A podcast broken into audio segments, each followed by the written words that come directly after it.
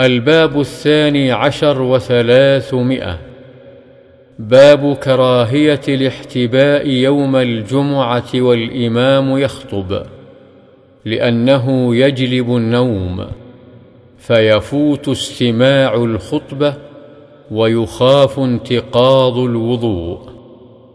عن معاذ بن أنس الجهني رضي الله عنه.